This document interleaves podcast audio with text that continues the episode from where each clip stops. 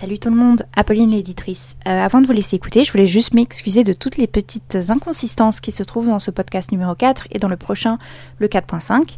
Cassandra et moi avons enregistré ces épisodes en étant très fatigués, donc on rigole à des moments un peu incongrus, on perd le fil de ce qu'on dit, et bref, il y a plein de petits choix que j'ai dû faire, de laisser ou enlever beaucoup d'éléments. Donc encore une fois, désolée, mais j'espère quand même que vous apprécierez notre premier épisode de la K-dramatique. Quoi de plus dramatique qu'un K-drama ? Bienvenue dans le podcast K-dramatique. Aujourd'hui, on parle de fiction fictionnalisée, soit sous forme de métafiction, soit de mise en abîme. Moi c'est Cassandra. Moi c'est Apolline. Et bienvenue dans la K-dramatique.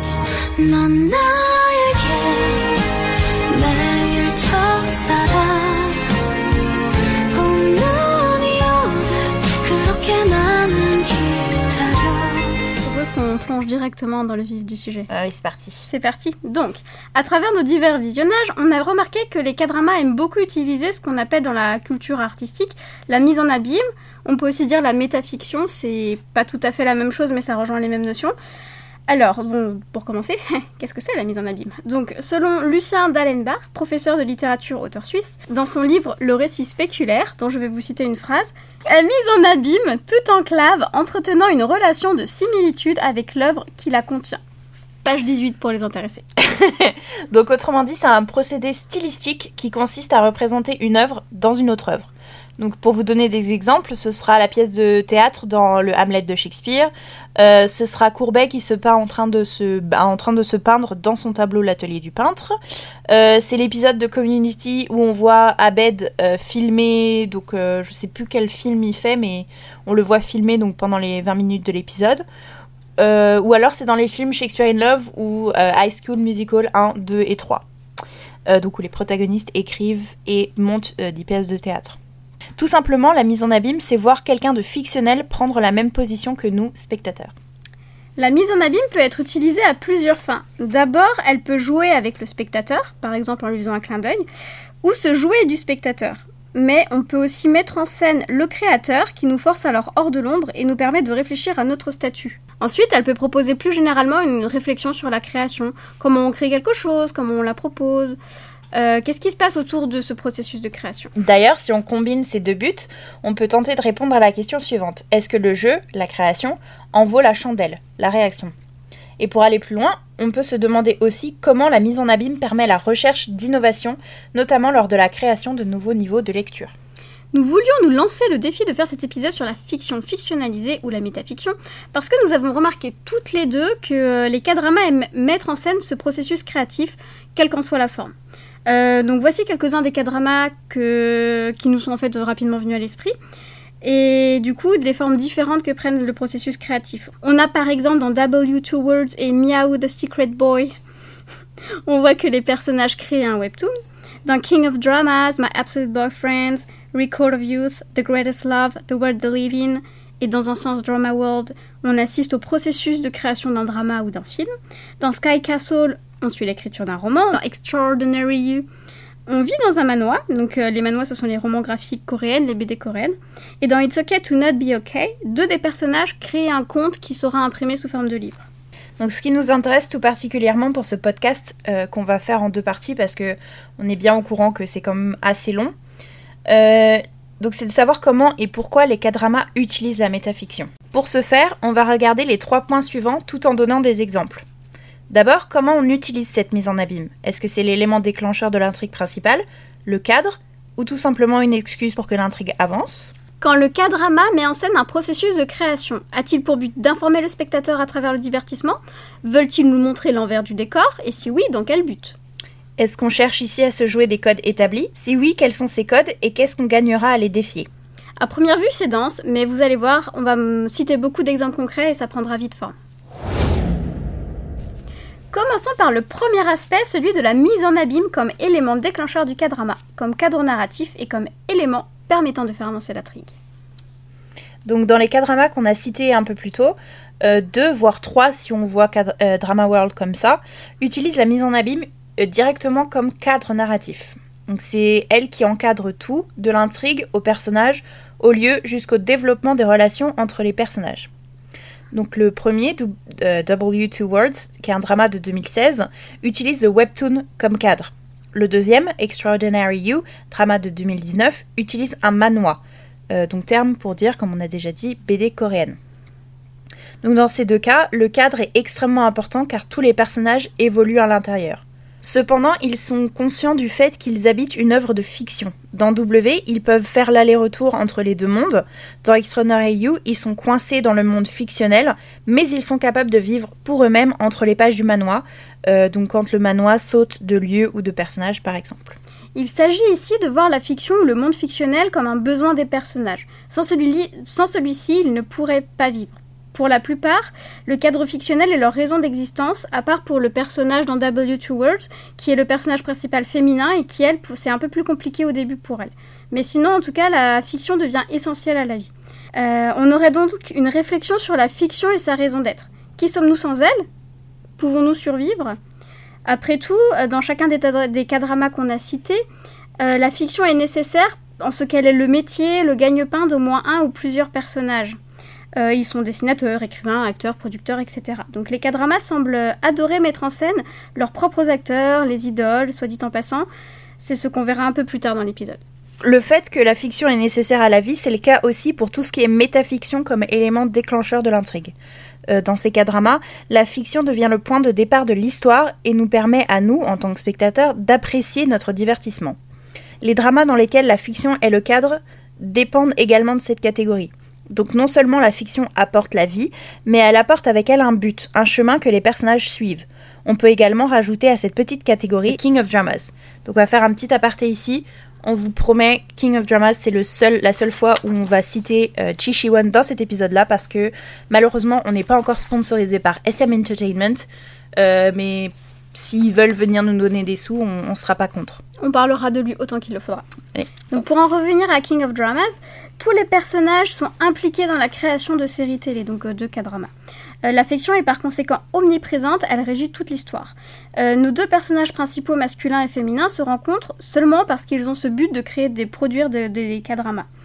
Dans les autres K-dramas, on peut voir aussi le verso de la production. Donc on va le voir dans quelques instants, la fiction joue un rôle un peu plus secondaire, alors que dans King of Drama, s'il n'y a pas ce fond-là, il n'y a pas d'histoire. On peut dire aussi qu'il n'y a pas d'histoire sans fiction. Encore une fois, la fiction devient indispensable à la vie. En plus d'être le gagne-pain des personnages, comme on l'a vu, elle est la seule chose qu'ils semblent avoir dans leur vie. En tout cas pour le personnage de Anthony Kim de King of Dramas, qui en devient presque aveugle parce qu'il choisit de continuer son métier plutôt que de protéger sa santé. Et là, Apolline hoche la tête. En signe, voilà. Donc cette raison peut s'effacer au fur et à mesure pour n'être plus qu'un élément secondaire du K-drama. Dans le cas, par exemple, où la romance, voire l'action, prend le pas dans l'intrigue. Donc par exemple, on peut citer The World They Live In, qui est aussi connu comme Worlds Within. Donc ça a pour effet de mettre le spectateur en questionnement sur la création et le mode de production des produits culturels en général, dont celui qu'il regarde à l'instant T. Donc je vous donne pas de détails pour l'instant parce qu'on va y revenir tout à l'heure dessus. Dans d'autres cas, en revanche, cet élément déclencheur est également le pilier principal de l'intrigue. Donc c'était le cas pour King of Dramas, mais on a des cas différents. En effet, le fait de créer un webtoon, ou par exemple un K-drama, ça peut amener les personnages à questionner la frontière entre la réalité qu'ils vivent et ce qu'ils perçoivent eux comme de la fiction, alors que pour nous tout est censé être de la fiction. Donc le spectateur a alors plusieurs niveaux de lecture à sa disposition, puisqu'on voit qu'il crée, pour nous c'est déjà de la fiction, et ses personnages eux-mêmes ont de la fiction. Le spectateur a alors plusieurs niveaux de lecture à sa disposition, puisqu'il peut s'identifier aux personnages, au niveau basique de l'intrigue, mais aussi se positionner comme spectateur omniscient qui en sait plus qu'eux, puisqu'il sait, par exemple, où est la frontière entre la réalité et la fiction. Le cadre narratif est alors centré sur l'acte de création, donc l'acte de création d'une fiction, mais des fois sur l'univers de fiction interne au K-drama. Et donc, comme on en a déjà un peu parlé, la fiction, en fait, c'est ça peut être une sorte d'excuse pour faire avancer soit l'intrigue principale, soit une intrigue secondaire. Dans ce cas, la fiction n'est pas essentielle, mais elle permet simplement aux personnages ou aux relations entre les personnages d'évoluer dans un sens. On va prendre l'exemple de It's OK to Not Be OK avec Ko Mun-yeong, qui est une écrivaine, et elle utilise l'écriture de son livre et son besoin de dessinateur pour forcer l'homme qui l'attire à interagir avec elle. Donc c'est l'écriture de la fiction qui sert de prétexte à pousser les trois personnages principaux aux relations difficiles à se côtoyer. D'ailleurs, l'autrice utilise le chantage pour arriver à ce lien forcé. Donc on peut voir que l'acte de création, finalement, dans l'intrigue, il a l'air assez secondaire. Ça pourrait pu être autre chose, comme savoir un secret humiliant ou n'importe quoi d'autre. Nous verrons néanmoins plus tard que, en fait, cette fiction sous forme de livre pour enfants, elle est aussi utilisée par les créateurs du K-drama pour autre chose. Et ça, ce sera très intéressant. Donc on est alors face à une métafiction qui va remplir d'autres objectifs narratifs qu'éléments déclencheurs. Donc comme Cassandra vient de vous le dire, elle vous en parlera un peu plus tard. Dans ces dramas, je pourrais en citer d'autres d'ailleurs, on pourrait en citer d'autres comme Meow the Secret Boy, Record of Youth, My Absolute Boyfriend, etc. Donc il s'agit simplement de représenter la fiction comme une partie, entre guillemets, normale de la vie.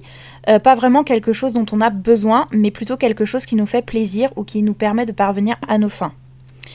Cependant, même quand la métafiction n'est pas nécessaire à l'intrigue, elle peut l'être pour les personnages. Donc en effet, pour beaucoup d'entre eux, créer de la métafiction ou de la fiction dans le cadre du drama, c'est leur métier, on l'a déjà dit plusieurs fois. Donc on pense par exemple à Hye-jun et Heyo de Record of Youth, qui sont tous les deux des acteurs, ou de Lee Swim, qui est la romancière de Sky Castle.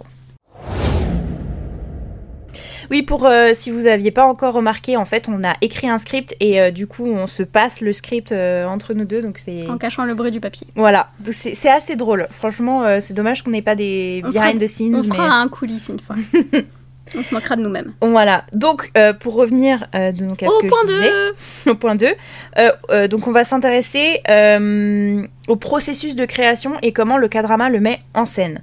Donc, est-ce que c'est pour nous informer ? Est-ce que c'est pour nous montrer l'envers du décor ? Donc, dans quel but, en fait, tout simplement, on voit le processus de création.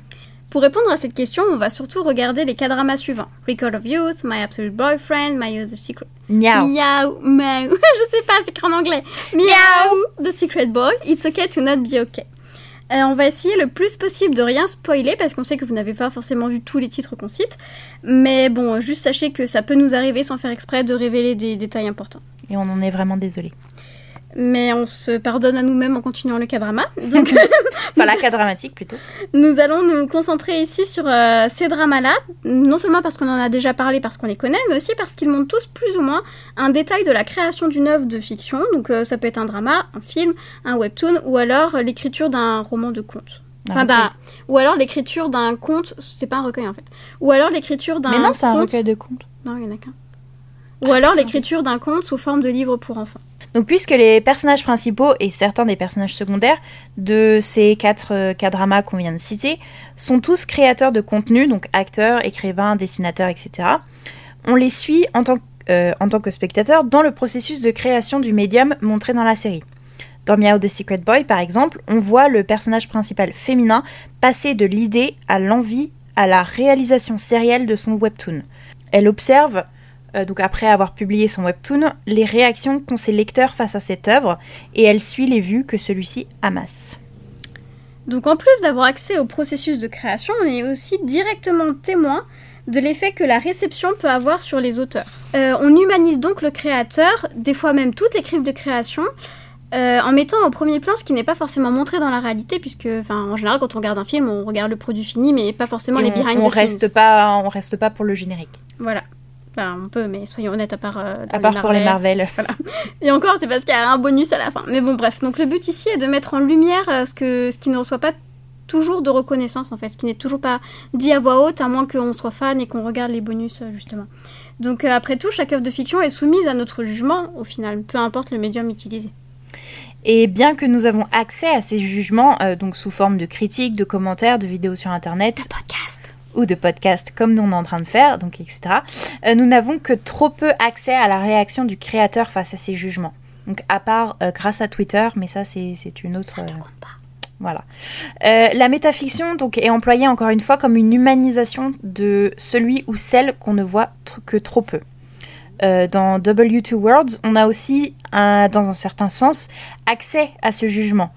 Par exemple, le chef de service où travaille le personnage principal féminin, donc qui travaille dans un hôpital, est fan du webtoon de son père et n'hésite pas à lui dire à elle ce qu'il pense des derniers rebondissements de l'histoire. Donc en tant que spectateur, on a accès aux sentiments du personnage principal féminin et on comprend la réaction de surprise, de douleur, de choc face à ses jugements. Mais celui qui juge, lui, ne pense pas à d'autres sentiments que les siens. On a donc montré à l'écran la séparation entre le créateur et le spectateur. Et là où la plupart des commentaires se trouvent sur Internet, et où donc le créateur et le spectateur sont séparés par un écran, ici on a la réaction plutôt en direct. Le spectateur voit le revers de la médaille, parce que le spectateur c'est nous, et on voit du coup l'auteur lire les commentaires par exemple, et donc on peut associer le jugement qu'il donne à celui ou à celle qui le reçoit. Donc ça peut amener à une réflexion, voire une responsabilisation, on peut toujours espérer, voilà, de notre comportement sur Internet et les réseaux sociaux. D'un autre côté, montrer la création à l'écran est un moyen de déconstruire le processus, ou alors donc le processus de création, ou le critiquer. En effet, en le montrant, on montre tout l'artifice qui l'entoure aussi. Donc par exemple, dans King of Dramas, on voit le personnage principal féminin, qui est scénariste, écrire son scénario dans des situations tout à fait impressionnantes. Dans un camping-car sur la route pour aller filmer le drama, dans un studio où elle est presque comme enfermée, voire prisonnière à certains moments, etc. Dans Record of Youth, on ne voit pas l'écriture, mais on voit bien que les acteurs ont le pouvoir de changer le scénario, l'aspect ou alors l'atmosphère d'une scène, etc., etc., etc. L'œuvre de fiction n'est donc plus un bloc complet, mais comme un brouillon qui est toujours en changement, en sachant que le montage d'un film ou d'une série peut lui aussi tout changer. Et d'ailleurs, à ma connaissance, il n'y a pas de K-drama qui apporte vraiment cette notion de montage. Non, bah si, un peu dans King of Dramas, un petit peu, ouais. On les voit, mais on les voit monter tellement rapidement qu'en fait, c'est juste ça, du patchwork central, en fait. Voilà. Du coup, en proposant de la métafiction, il y a alors comme une espèce de désacralisation de l'œuvre. On montre ainsi au spectateur qu'il n'y a aucune raison de mettre les façons de produire, les personnes derrière ça, sur un énorme piédestal. D'ailleurs, c'est ce que nous pensons toutes les deux, c'est pour ça aussi que les K-dramas n'hésitent pas à montrer des acteurs ou des idoles de façon arrogante, imbue d'elle-même, flattée par le constant flux de compliments. Ça vient de leurs fans, sur les réseaux sociaux, des fois aussi de leur production, des gens autour de l'industrie. C'est pour ça qu'on montre même souvent ces acteurs, et d'ailleurs tous les créateurs représentés dans les dramas, constamment en train de checker leur propre nom et leur offre sur Internet, donc les hashtags, les retweets, etc. Donc en montrant le revers de la médaille, on veut pousser les gens à réfléchir sur la fan culture, sur leur idolâtrie des célébrités qui peuvent montrer un visage public bien différent de leur visage privé. Donc le meilleur exemple pour ce genre de comportement dans les K-dramas, c'est dans l'épisode 9 de The Greatest Love, donc avec le caméo de Isangi, qui est surnommé dans la réalité le Umchidal de la nation coréenne, ce qui se traduirait à peu près par le fils de l'ami de ta mère qui est juste parfait en fait, qui n'a aucun défaut. D'ailleurs, dans la culture coréenne, c'est courant de donner des surnoms comme la fée parfaite, la fée du bonheur, des choses comme ça. Oui, il y a aussi le gendre de la nation, ou voilà, ce genre de choses. D'ailleurs, c'est très idéalisant de la personne. Le gendre de la nation, c'est aussi Isangi. Hein. Donc, dans cet épisode, Sangi se moque de sa propre réputation et il joue un acteur arrogant qui se pense au-dessus de tout et qui se chipote avec Cha Seung-won, donc l'acteur principal masculin du drama, sur leur contrat publicitaire. Cependant, quand des fans arrivent et les voient et commencent vraiment à fangirler sur eux, ils changent complètement d'attitude et ils se font des câlins en souriant aux fans. Et c'est juste d'ailleurs une scène qui est à mourir de rire. Mais au-delà du visage public-privé, on a aussi le même effet dans My Love From The Star avec le personnage principal qui, elle, est actrice. Et donc, du coup, elle joue pas son propre rôle, contrairement à Isangi. Mais on voit qu'elle a du mal à vivre la pression liée à sa célébrité parce qu'elle est vraiment très célèbre. Elle a des panneaux publicitaires énormes qui rapportent énormément d'argent. Et elle reste très sensible, comme on l'a dit précédemment, à tout ce qui est dit sur elle sur les réseaux sociaux. Cela dit, c'est un personnage qui a un discours assez lucide sur l'ambivalence entre l'amour et la haine des fans. Comme si les deux choses étaient intrinsèquement liées. Donc comme on a un peu peur que cet épisode soit très long et très lourd, on va faire une petite pause ici.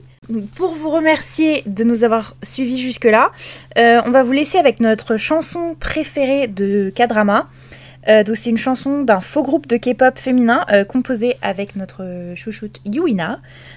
Donc on n'avait pas encore cité, ça fait plusieurs épisodes qu'on l'a pas cité, donc elle revient. On se rattrape. Elle revient ici. Donc le groupe dans le K-drama s'est séparé et simplement deux d'entre elles vivent encore dans l'industrie audiovisuelle. Vous avez un point si vous reconnaissez le drama et sinon on crée un faux suspense. Suspense. Donc sans plus attendre, voici la chanson qu'on a nommée, on n'est pas sûr que ce soit son vrai titre, mais nous on l'a nommée Tugum Tugum parce que c'est juste trop fou. mais c'est pas son.